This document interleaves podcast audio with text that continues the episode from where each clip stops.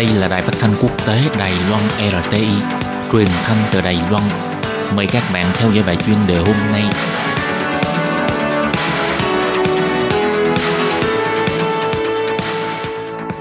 Thúy Anh xin kính chào quý vị và các bạn. Chào mừng các bạn cùng đến với bài chuyên đề ngày hôm nay. Chuyên đề hôm nay có chủ đề là tín ngưỡng là vô tội khi chủ nghĩa ăn chay được xem như là một tôn giáo. Và sau đây mời các bạn cùng lắng nghe nội dung chi tiết của bài chuyên đề này. Trong thời gian qua, Tòa án của Anh Quốc đã đưa ra phán quyết mang tính lịch sử trong một vụ tranh chấp lao động có liên quan đến người ăn chay, cho rằng chủ nghĩa ăn chay đồng nghĩa với tôn giáo tín ngưỡng và cần phải được sự bảo vệ của pháp luật. Vì sao lại có phán quyết này và nó có thể gây ra ảnh hưởng gì trong tương lai? Ngày nay càng lúc càng nhiều người trên thế giới đi theo con đường ăn chay. Theo báo cáo của tờ The Economist của Anh cho biết, trong 5 năm qua, số người ăn chay trên toàn cầu đã tăng 550%, thậm chí còn hình dung năm 2019 là năm của người ăn chay thuần. Số liệu này cũng giúp cho chúng ta dễ hiểu hơn lý do vì sao ông trùm ngành thức ăn nhanh như McDonald's cũng phải đưa ra sản phẩm mới là hamburger chay. Tuy nhiên, thói quen ăn uống và quan niệm khác nhau đôi lúc cũng khiến cho người ăn chay gặp phải một số khó khăn trong cuộc sống, thậm chí là phải ra hầu tòa. Trong đó có ông Jody Kasai Michana, một người theo chủ nghĩa ăn chay ở Anh Quốc. Jody không chỉ là một người ăn chay đơn thuần, mà ông còn mang cả quan niệm ăn chay vào trong cuộc sống của mình, đồng thời nâng quan niệm này lên thành một tín ngưỡng. Ông từ chối mang giày da hoặc là mặc áo da, thà đi bộ vì lo sợ sẽ cán phải côn trùng khi lái xe. Đến cả những nhu yếu phẩm thường ngày như dầu gội đầu, ông cũng không chọn mua những mặt hàng có chiết xuất từ động vật hoặc được thử nghiệm trên động vật. Vì thế quan niệm này của ông được gọi là chủ nghĩa thuần chay đạo đức.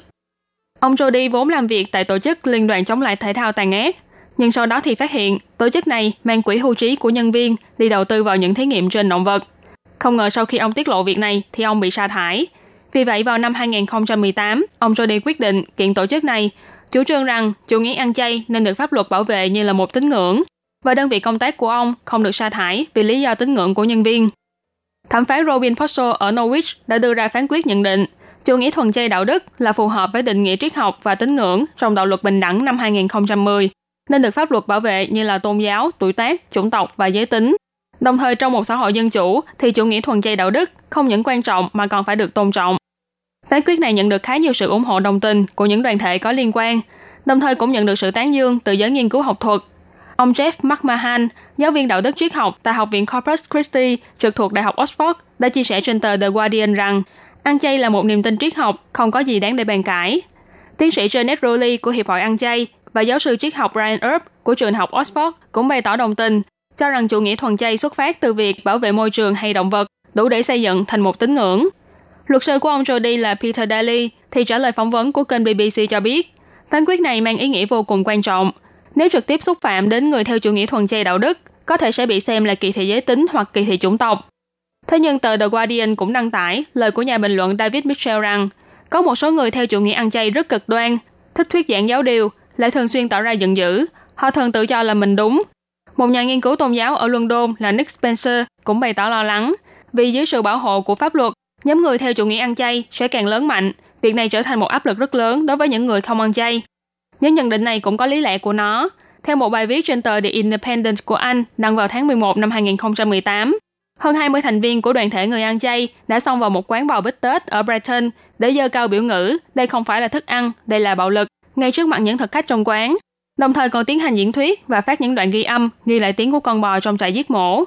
Mặc dù nhóm người này tự xưng là không nhằm vào một cá nhân nào, chỉ là muốn kêu gọi ý thức bảo vệ động vật, nhưng hành động mang tính cưỡng ép này của họ cũng đã khiến cho chủ cửa hàng và thực khách cảm thấy khó chịu. Đây có lẽ chính là điều mà ông Spencer lo lắng và cũng là bài học đáng để cho những người theo chủ nghĩa thuần chay phải suy ngẫm. Tuy nhiên, cũng rất may là những người thuần chay cực đoan này chỉ là thiểu số. Phán quyết của tòa án Norwich mặc dù không mang tính cưỡng ép nhưng vẫn có sức ảnh hưởng sâu rộng. Chẳng hạn như trong môi trường làm việc, chủ thuê sẽ buộc phải tôn trọng những người theo chủ nghĩa ăn chay, đồng thời đảm bảo sẽ không phân biệt đối xử chỉ vì tín ngưỡng khác nhau.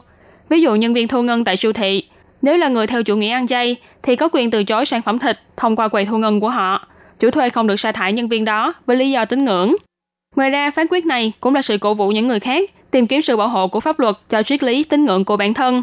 Và trong tương lai, nó có thể sẽ còn ảnh hưởng đến nhiều lĩnh vực khác trong xã hội hiện đại này.